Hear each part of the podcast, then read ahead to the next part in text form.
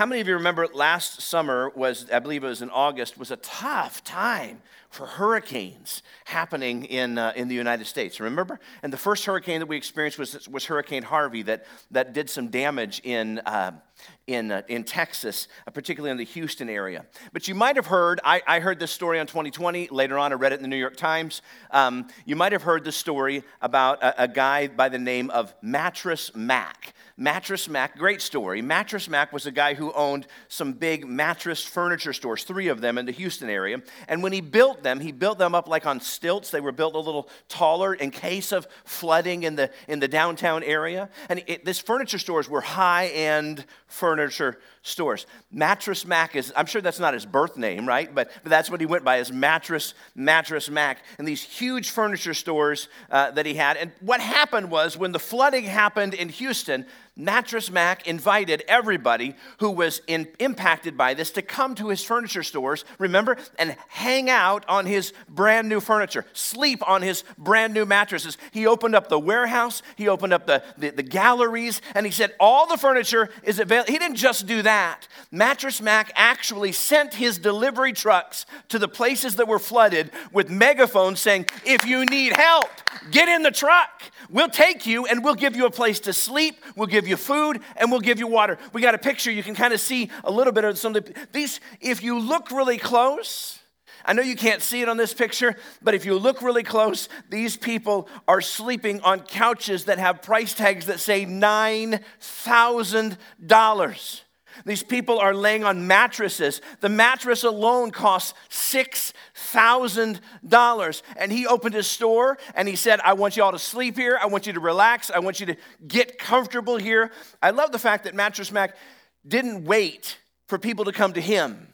But instead, he went to go get those people by sending his delivery trucks out into the areas where he knew there was a need. He found the people in need and he brought them to his stores. One of the TV reporters um, who asked him, asked him a question, said, What was it like? What's it like? And I love his answer. This is where I knew that Mattress Mac and I were connected, okay? I'd never met the guy, but this was his answer when the reporter said, what, What's it like? He said, Imagine a slumber party on steroids. I thought, yeah, Mattress Mac really, really gets it.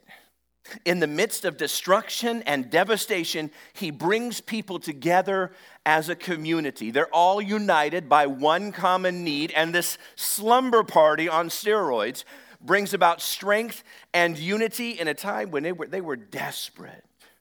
That's what New Life Church should be.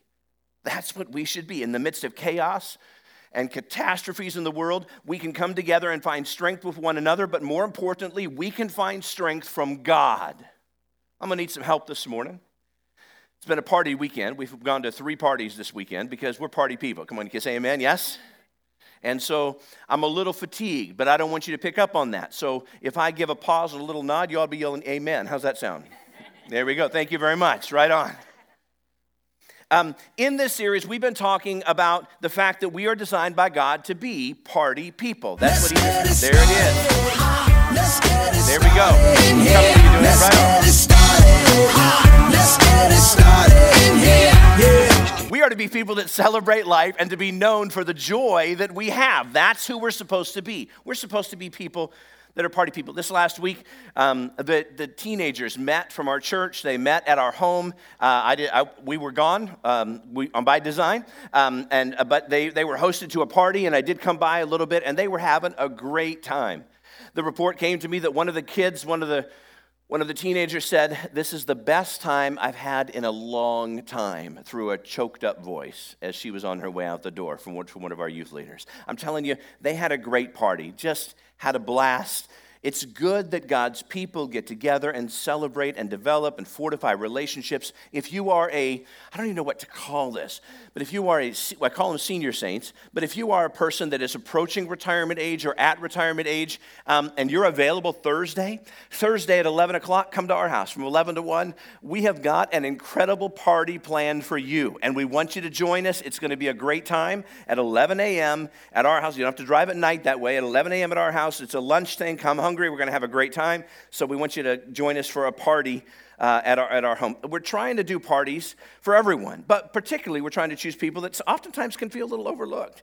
It doesn't mean they're, under, they're, they're, they're not valuable, they just may feel undervalued. And we want to have great parties and hang out. And I love hanging with our, with our, with our, with our people that are retired.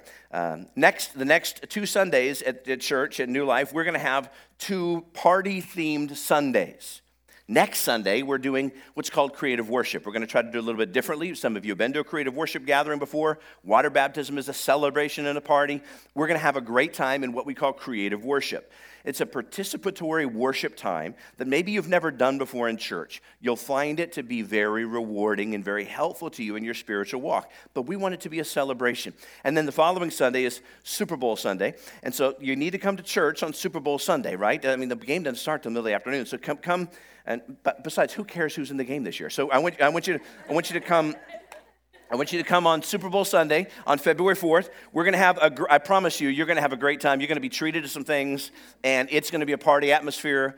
Um, let me just say this come hungry. How's that sound, right? Come to church hungry. I know it's 9 o'clock and come to church hungry. We're going to have a great time on Super Bowl Sunday. When people come here, they should, they should be able to see that we are not defeated. They should be able to see that we are not demoralized, we are not anxious, we aren't overwhelmed, we're not pessimistic, we're not negative. Why are we not any of those things? Because we know God. And because we know that because we know God, hope lies within Him, and it's not within our circumstances that we experience in our lives. So, in this series that we're calling Party People, we are discovering that this is what God wants from us. From the beginning, let me recap just for a moment. From the beginning, we have found in the Old Testament these feasts, these celebrations, these parties that were established by God as a part of God's identity for his people. In other words, you and I are created for a purpose, and part of that purpose that we've been created for is to celebrate. Listen, church should never be a boring place. There you go, right? Don't wait for the cues. If you just feel like you need to say it, just say it, right? Okay, church should never be a boring place. Sometimes we compare church to uh, places in our community. Like, you ever heard church being compared to a hospital? Yes, you heard that before? Yeah? Church is like a hospital for the hurting people. People come in and we want them to be healed and made well. We've heard that church can be compared maybe to a, a gas station, a filling station. When people come in, they're empty and they come in, they get filled up, so they go back out and they can just go to town for the Lord. I like this one. What, what, you, what is this picture that we're going to show you up here on the screen? This, what's it called? It's a locker room. That's what I think church should be. Church is like a locker room. Maybe you're brand new to the game. Maybe you've never been out on the field as a follower of Jesus Christ. You just came to know the Lord. Maybe that's you. You're in the locker room for the first time. You've never gone out on the field. You're feeling a little anxious. You're feeling a little, I mean, this is an unknown for you. This is a change. This is a pivot for you in your life. Well, this is the time that you can be inspired, a time that you can have hope breathed into you. And you're surrounded by other people that are getting all pumped up, right? They're getting ready for the big game. Church is a locker room. Maybe it's halftime. Maybe you've been in this game for a while. You've been a Christ follower, and you come out in halftime, and, you're, and you come into the locker room, and you're feeling a little bit beat up. I mean, you're, you have been pounded. You're losing, it appears. The scoreboard says you're losing. You feel like you've been beat down a little bit. You kind of feel a little hopeless. Even the people around you have turned on you. Instead of cheering you on when you first ran out of the locker room, you're running back into the locker room, and the people that said they're going to support you are booing you now. That hurts. And you're in the locker room. And what you need is you need to be inspired. What you need is you need to have a place that you can have hope and belief that's renewed and restored inside of you. Maybe you're at the end of the game. Because here's what I know about every every Christ follower that's in the locker room. When you're at the end of the game, you always win. See, it doesn't matter what the scoreboard says at halftime. It doesn't matter what says at two minutes left in the fourth quarter. What matters is we know who wins in the end. So maybe you're in the end or approaching the end of the game. You should be celebrating. In fact, before you start, in the middle of it, and toward the end, you can celebrate the whole time. Because it's kind of like, you know, you already saw the game. I, I, I, don't like knowing who won when, when my team is playing, kind of. But it sure does take a lot of pressure off when I already know who won, and then I can sit back and watch the game. You don't understand what I'm talking about? It might be a little disappointing to kind of like the suspense isn't there, but when we're talking about our lives, our eternal destination, I want to know. And I do know. And, and I hope that you know that we have a hope We already know we're on the winning team. Victory is certain. Church is a locker room, baby. Ah. Psalm 46, verses 1 through 3. I'm reading from the NIV. You got your Bible turned there, and then I'll tell you where to turn after this, but you can read it on the screen. Just, just as an introduction God is our refuge and strength, and ever present help in trouble. Therefore, we will not fear, though the earth give way, and the mountains fall into the heart of the sea, though its waters roar and foam, and the mountains quake with their surging. God is our refuge, and when it all looks lost, God is still our refuge. And this hope should give us joy because we know that God is going to protect us in difficult times. The joy of the Lord is our strength. We do not find our joy in our spouse. We don't find our joy in our children. We don't find our joy in our job or in our bank account or our retirement or our home or our possessions. We find our joy in God, and that is something to celebrate. So last, last week we looked at Luke chapter 14. This week, turning your Bibles to Luke chapter 15 the very next chapter. Uh, the, the beginning of the New Testament, Matthew, Mark, Luke is where we're at. Never be afraid or ashamed to use the index in your Bible. If you've got a Bible app, open up to Luke chapter 15. It's where we're going to be hanging. Let me kind of recap Luke chapter 14 as kind of an introduction to Luke chapter 15. In Luke chapter 14, we understood last week that Jesus um, confronted these religious leaders, these people who thought of themselves as godly, but indeed were not. You see, Jesus was invited to their parties, but they didn't really want to invite him to their parties, but they invited him to their parties, to their celebrations, to their dinners, to their banquets, because Jesus had a title. His title to them wasn't Son of God. His title to them wasn't Messiah. His title was Rabbi.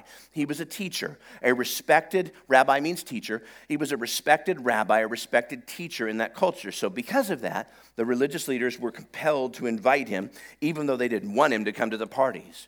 And so in Luke chapter 14, there was this party.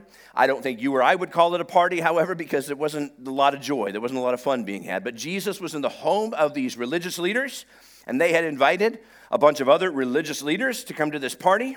And so it was people who were the same that were all at this party. And so Jesus challenges the religious leaders to rethink who they're inviting to their parties who they're inviting to their celebrations, to rethink who gets invited. He says, Why don't you invite some people that can do nothing in return for you? Instead of inviting people who can repay the favor. Because you invited them to the party, now they're going to do something for you. You ever, you ever had a relationship like that? Where, where somebody just, they just wanted you to be a part of their life because they knew that you could do something. Anybody besides me ever had that before? What's in it for me, kind of a thing? He says, find some people that can do nothing for you. Go, in, uh, go invite the undervalued, go invite the overlooked people.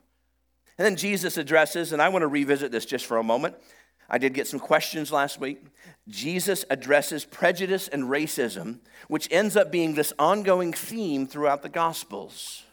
It's important that we hang here for just about just a, just a couple of minutes. So, what the first century church realized, what we want to realize also, is that when the gospel is preached, a fruit that comes from the preaching of the gospel is the fruit of diversity.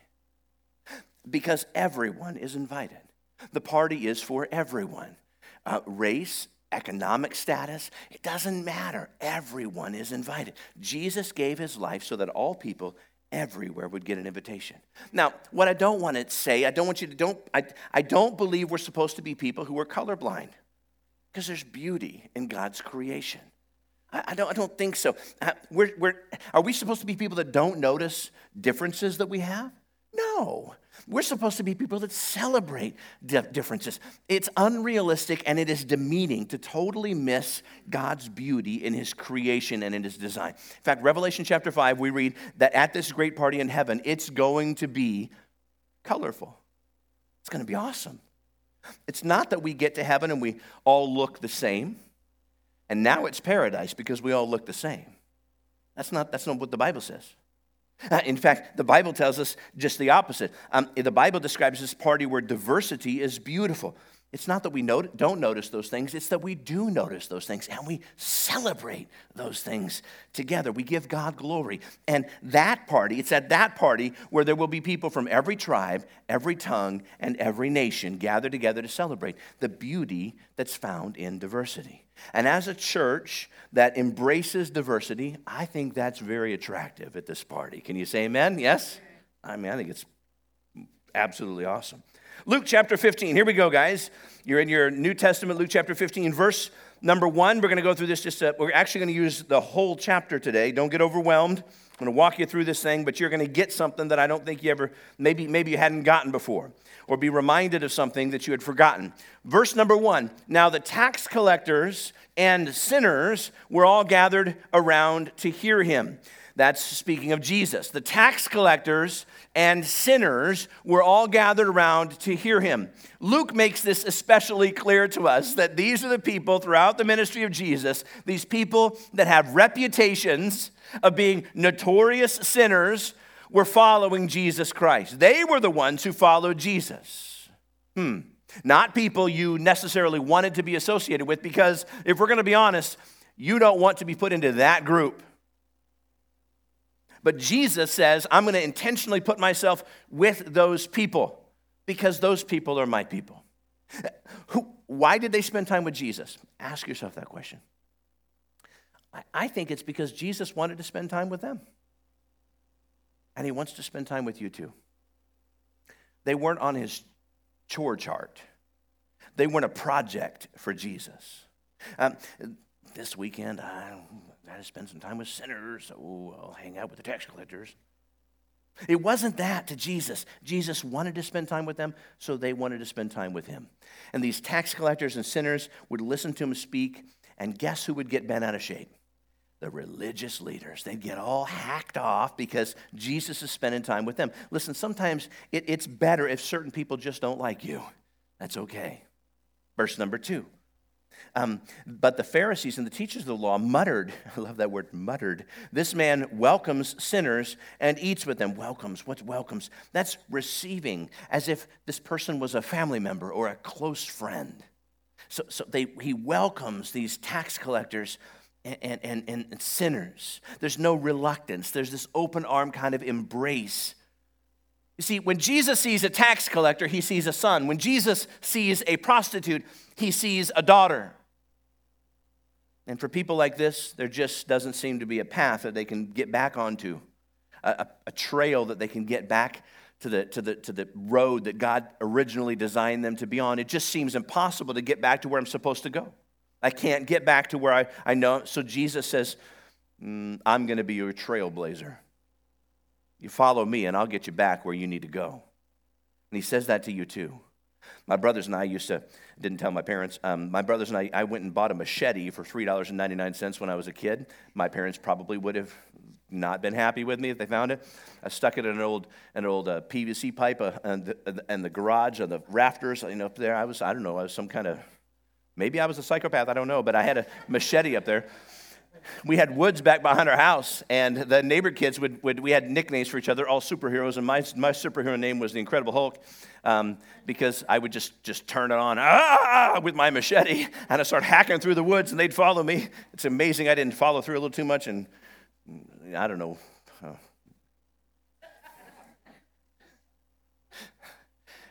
There's something about trailblazing, and there's something about following somebody who is creating a brand new path for you to get through. And that's what God does. He sent his son Jesus to trailblaze for us. And frankly, that's your job too, is to go into those places where people feel they could never get back on the road again to life and trailblaze for them. Follow me as I follow Christ. I'll help you get back. I'll walk the walk with you. I'll go on the journey with you. Hmm. Okay, these religious leaders didn't know what to do with this, so they muttered, is what the Bible says. They, they muttered. This, maybe the word in your Bible says they complained. They, they just talk and they gossip with each other, telling, telling each other how much they don't like this at all. And Jesus responds to them, and he responds by telling a series of stories. We learned last week That if you say something and Jesus' response to you is by telling a story, dude, you're dead, right? He's to take you down. And that's what's to happen. He's to tell three stories, and these three stories are the lost sheep, the lost coin, and the lost son. He's to help us understand something. And each of these stories have a pattern. I want you to see that. Lost, found, party. Lost, found, party. That's the theme of all three of these stories, the pattern of all three of these stories as we look at them together. The first one is the story of the lost sheep. Look at verse number four. Suppose one of you has a hundred sheep and loses one of them. Hundred sheep, by the way, is a lot of sheep. I mean, it's a lot. One sheep is too many sheep for me, right? But 100, 100 sheep is a lot of sheep. Back then, if you had 15 to 20 sheep, you had a good herd. 100 sheep. This is like eyebrow raising moment for these people in this culture. 100 sheep. I don't know. For me, it's like, that's disgusting, right? But for them, suppose you had 100 sheep. Let's go on. And loses one of them. Does he not leave the 99 in the open country and go after the lost sheep until he finds it? I don't know. Does he? You know? I'm not sure that that makes total sense to me. I'm not a shepherd expert, I'm not a sheep expert. I don't think that he does. I'm just going to be real. Can we just be real for a minute? Seems to me it's a little risky to leave the 99 behind in the open country. Open country implying they're not hid. Wolves could come in and take them and so forth. Uh, to leave the 99 seems to me that maybe the most responsible thing to do would be to stay with the 99 and count your losses. Say, I better be more careful next time so another one doesn't get away. So you don't run the risk of losing even more. That seems to me to be the responsible thing. So here's what you see in each one of these three stories Jesus, I love this, by the way. He asks a question or he makes a statement, and then he answers it immediately by making it sound like the answer is pretty obvious, when it probably wasn't pretty obvious to the people that were listening to the story. So when he says, Doesn't he leave the 99 in the open country and go after the one? Everybody's probably like, Well, no, no, that's not what he does at all. But Jesus is explaining through these stories how the kingdom of God works. It's different than you had thought of in the past. Maybe it's different for you than you had thought of in the past as well. But about the 99, what, what about them? How are the 99 going to feel when you leave them all alone in the open country and you go after the one that is lost? How are they going to feel? Aren't they going to feel a little neglected? Well, Jesus says no. Look at verses 5 and 6. And when he, and when he finds it, be joy, or he joyfully puts it on his shoulders and goes home. Then he calls his friends and neighbors together and says, Rejoice with me. I have found my lost sheep. And so they party together like party people, right? Rejoice with me. Woo! Let's have a found my sheep party, right? Apparently, that's you can find that in Hobby Lobby decorations and so forth. Verse, verse number seven. I, te- I tell you that in the same way, there will be more rejoicing in heaven over one sinner who repents than over 99 righteous persons who do not need to repent. Jesus is saying to the religious leaders, Come on, guys. Come on, guys. Don't you just join in the party? Why don't you just join in on the, on the celebration? You're standing guard at the door because you don't want anybody inappropriate to come to the party and you're watching at the door, but you're missing out on the party, would you please join me and celebrate with me? There is one who was lost and now is found. It's party time. If you want to know what heaven celebrates, this is it. Heaven does not celebrate when 99 people are gathered together in safety and they're comfortable. Heaven celebrates when one person who was lost is now found, who is rescued from the pit of hell. Story number two the lost coin. Verse number eight. Or suppose a woman has 10 silver coins, 10 silver coins down the bottom. A coin is, is about a day's wage, so 10 days, uh, 10, 10 days' wages, and loses one, one day's wage. Does she not light a lamp, sweep the house, and search carefully until she finds it? Well, I don't know. I don't know. Does she? Does she? So you have a $1,000 and you lose $100. 100 you have 10 $100 bills, right? That's a lot of $100 bills, right? We're just being real, but it's $100, right? You lose it, you know it's in your house somewhere. Are you really going to stay up till 3 in the morning, sweeping the house, turning the furniture over, looking for that $100 bill? Um, reframe it then. If it's not, then reframe it. If you've got less money, if it's, you got 10 $10 bills, are you really going to sweep the house looking for that? I don't think the answer is yes. I really don't think the answer. I think the answer is going to be I'm going to bed. It'll turn up. I know it'll turn up. I'll find it. I'll, it'll be okay. It's not like it's in somebody else's house. It's not like somebody came over and stole it, right? It's in my house somewhere. It's probably in the pocket of one of my little kids, right? I don't know. And it's going to come out in the laundry. I'll find it. Everything's going to be just fine. Hmm. But does she really light a lamp? Look under everything? Um, I don't know. I've got 10 of these, she might say. Now I've got nine. Really, I've got 10 because the other one's here somewhere. Eventually, I'm going to find it. I'm going to go to bed. Jesus says that's not how it works. Look at verse number 9. And when she finds it, she calls her friends and neighbors together and says, Rejoice with me. I have found my lost coin. She throws a I found my coin party. Now, I have a question for you. I'm, i know this because I, we have a lot of kids. Throwing a party is expensive. Y'all with me? Wouldn't it cost more to throw a party than what she found? I think it would cost more. The party would cost more than the value of the coin that she found. It seems a little irrational to me to do that. Uh, Luke, I lost something. I'm a doofus. Uh, come celebrate with me. I'm not a doofus anymore. I found it. I don't, excuse me if that offends you. I, I don't know, but she finds, seems to me, I'm picking this thing apart. I'm looking at this thing through a, a lens of like normalcy, because sometimes we read scripture and go, yeah, yeah, yeah. Well, no, no, it doesn't make sense. It's not supposed to make sense because it's kingdom of God talk. The, each story, each of these stories explains the great effort that God puts into reaching the one. And the, the great celebration that takes place when just one is found. Why? Because one matters to God. One matters to God. And so Jesus is, is pulling back the curtain of heaven. And he's giving you and I a glimpse as to what causes parties to break out in heaven. And this is it. This is it. All of heaven gets excited when one person is loved, when one person is rescued, when one person is pursued. When Hurricane Harvey hit, uh, the, the news was very sad by the destruction and the lives that were lost. But when I heard the stories of the one, like you, that's what news does pretty well. They try to bring out the story of the one. And they share the story of, of one person being rescued or, or one person uh, going after the hurting, like Mattress Mac went after the hurting people. Um, your heart starts to be encouraged. That's the priority of one in the kingdom of God. It's one person at a time.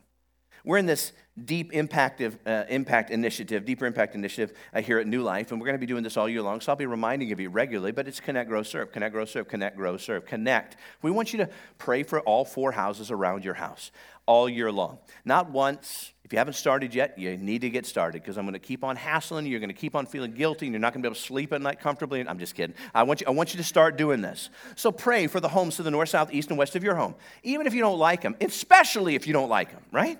Start praying for them. And uh, uh, by the way, here's the deal. Every time in my ministry, eventually, over the course of two and a half decades of ministry, somebody's going to get hacked off at you, right? Uh, y'all understand that, yes?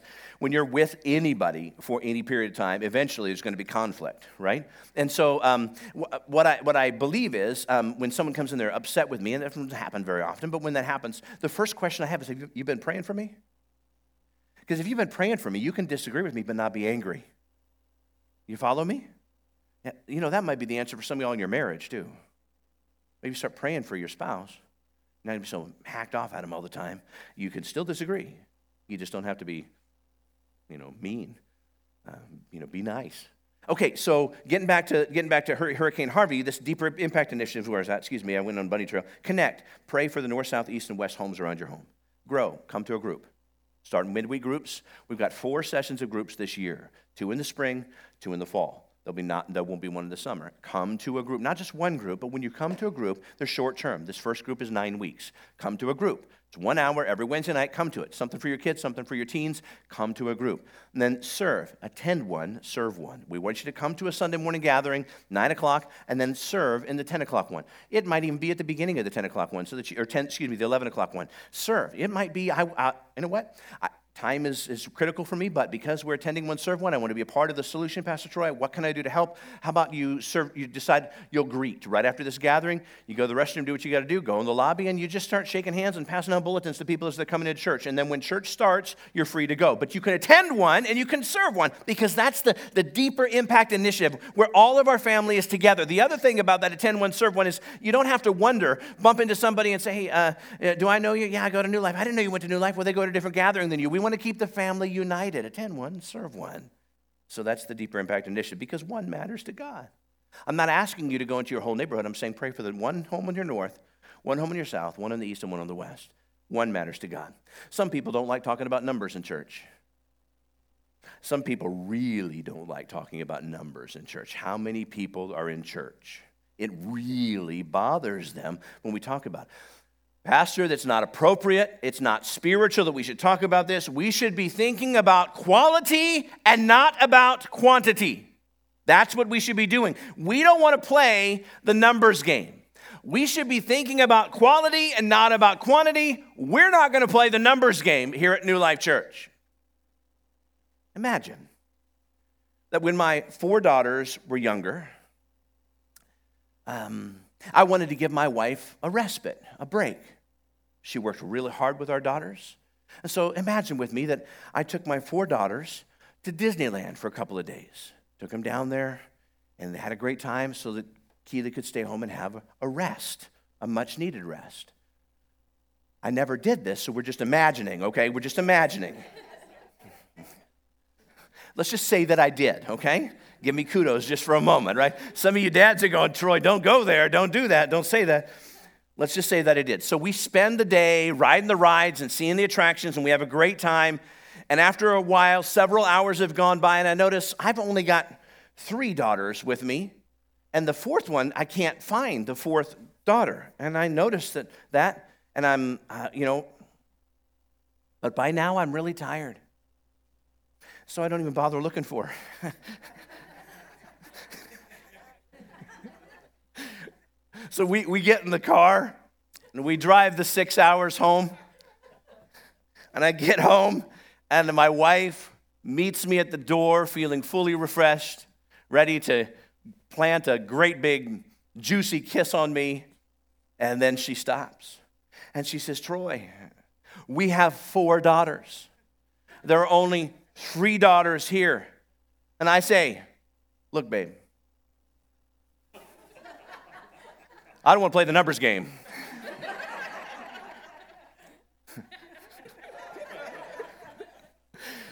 it's about quality, not about. That's funny. That's It took me a while to draft that sucker. That is funny. I don't care who you are. I would never do that. If one was missing, then listen to me. Nothing would matter as much in that moment as that one that was missing. You follow what I'm saying? All energy, all effort would be put into finding that one. Does that mean I don't love the other three? No. But the other three would join me with as much passion, as much energy, and as much effort into finding the one that was lost. If they sat back and said, Why am I getting no attention? There's something wrong in that family. Y'all follow what I'm saying? Because one matters. One matters. And so the 99 sheep, they may feel, I don't know if I can do this, but bad. I, I knew that was so cheesy. I'm so sorry, guys. I'm going to nix that one from the 11 o'clock gathering right now. They may feel neglected, right? They may feel that way. Doesn't the shepherd know how long I've been a part of this flock? Doesn't the shepherd know how much wool that I've sacrificed and I've invested into this flock over the years? Is he really going to go after the 90 or after the one and trade the 99 for the one? Yes, because that is the heart of heaven, because one matters to God and one should matter to us also. Story number three prodigal son. Chapter 15, look at verses 11 and 12. Jesus continued There was a man who had two sons. The younger one said to his father, Father, give me my, my share of the estate. So he divided his property between them. Eh, in other words, the younger son is saying, Dad, I can't wait for you to die. So can I just have my money right now? Now they're hearing this story. Remember who's listening to this? The religious leaders. They're hearing this story and they're like, that would never happen in our culture. And it would never happen in that culture. So what Jesus is describing is, is frankly, he's describing something that's unheard of to them. He's describing the kingdom of heaven, unheard of to them. Verse 13, keep going with me. We're rocking through this thing. Not long after that, the younger son got, to, got together all he had, set off for a distant country, and there he squandered his wealth in wild living. After he had spent everything there, there was a severe famine in the land, uh, in that whole country, and they began to be uh, in need. Verse number 15. So he went out and hired himself to be out to a citizen of that country who sent him to the fields to feed the pigs, and he longed to fill his stomach with the pods the, that the pigs were eating, but no one gave him anything. Now, verse number 17, this is where the story pivots, so get ready. You ready for this? Uh, when he came to his senses, there you go. Somewhere along the line, along the line, y'all came to your senses, yes? Or you're fixing to come to your senses really soon. He, when he came to his senses, he said, How many of my father's hired men have food to spare? And here I am starving to death. Verse number 18 I will set out and go back uh, to my father and say to him, Father, I have sinned against heaven and against you. I am no longer worthy to be called your son. Make me like one of your hired men. So he got up and he went to his father. And the people in the crowd, guys, at this point would have been astonished. The people in the crowd at this time would have been shaking their heads because this is not how it would have happened. Someone once said that this parable, this story, should have been called the parable of the running father because it's, the most unusual and it's the most attention getting aspect of this story. It's because a first century Jewish father would never run to his rebellious son with open arms. It just wasn't going to happen. It wasn't a part of that culture. It wouldn't have happened. Just no. Let's continue, verse 21. Um, the son said to him, Father, I have sinned against heaven and against you. I am no longer worthy to be called your son. But the father said to his servants, Quick, bring the best robe and put it on, and put a ring on his finger and sandals on his feet. Uh, verse number 23 uh, Bring the fattened calf and kill it. Let's have a feast. Let's have a party and celebrate. For this son of mine was dead and now is, and is alive again. He was lost and he is found. So they began to celebrate. Sounds like the end of the story to me. Sounds like following the pattern of what the previous two stories were like. To me, does it not sound the same to you? If we stop the story right there, the sheep was found, party, end of story. The coin was found, party, end of story. The son was found, roll the credits, play the music montage. We're getting ready to end this story, and then something happens. I'm confident the people in the audience thought the story was over at this point, and they thought by the rhythm of the previous two stories that this was it. I think, this is just Troy, but I think they began immediately talking to themselves. Conversation kind of ensued, like it does in the movie theater, you know. Credits start to roll, everybody starts talking. Man, was that awesome? I learned so much. That was great. That was entertaining, or whatever. I don't know. They began talking.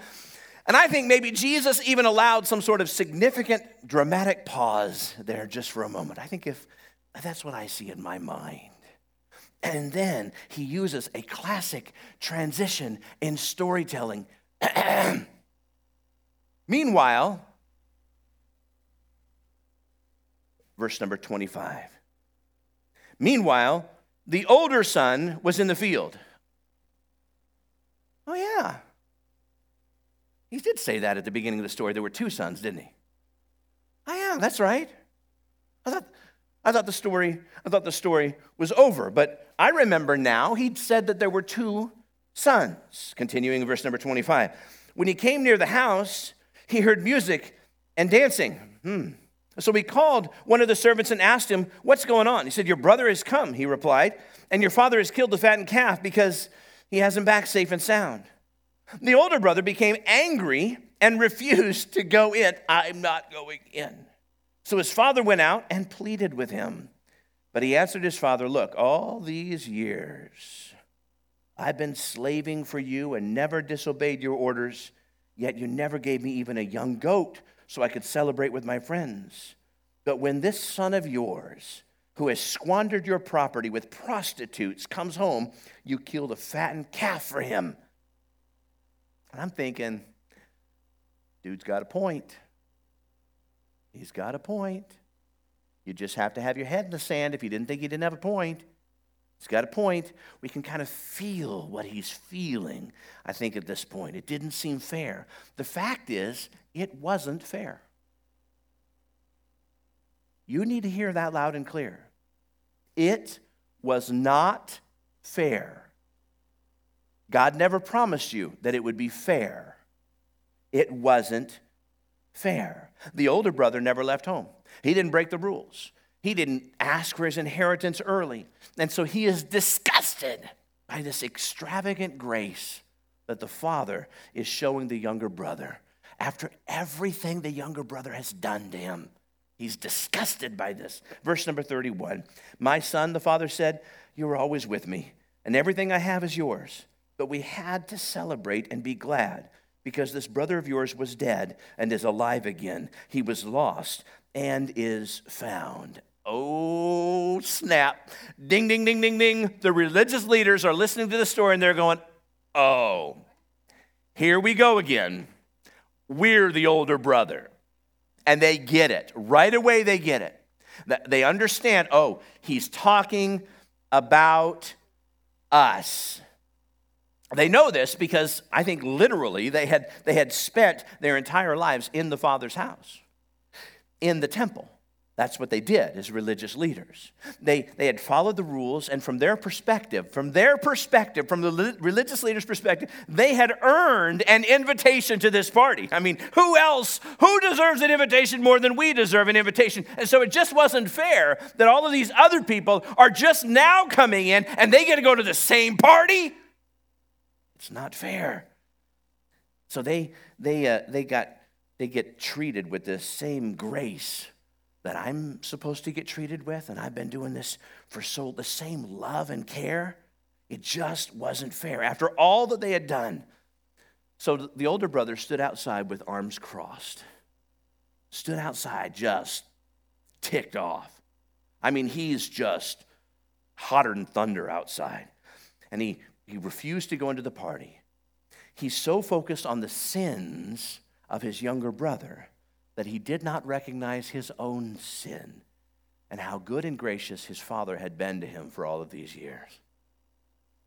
Unfortunately, this happens in the church sometimes. People shake their head. What's he doing here?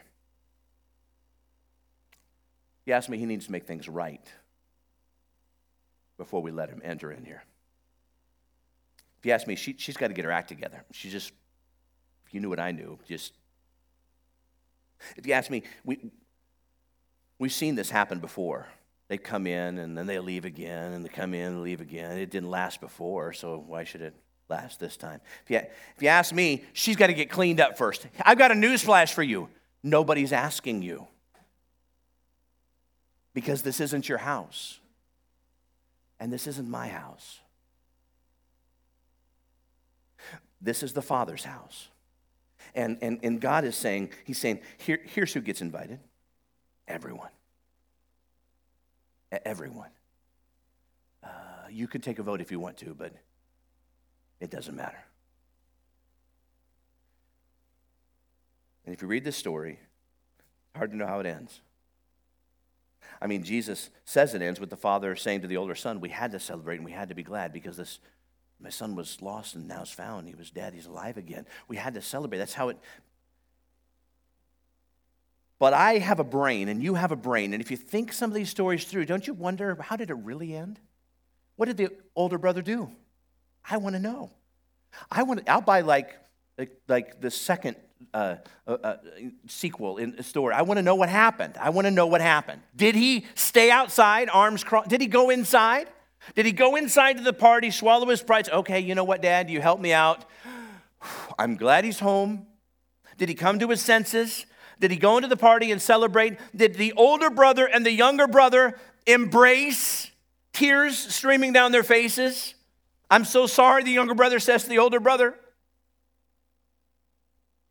I should have never left you.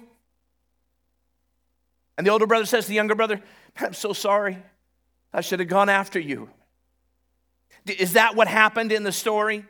Or did, did the older brother leave, maybe go somewhere, maybe like the beginning of the story? Did he go back out into the fields again and keep on trying to work really, really hard with a bitter and a prideful heart, determined to earn his way?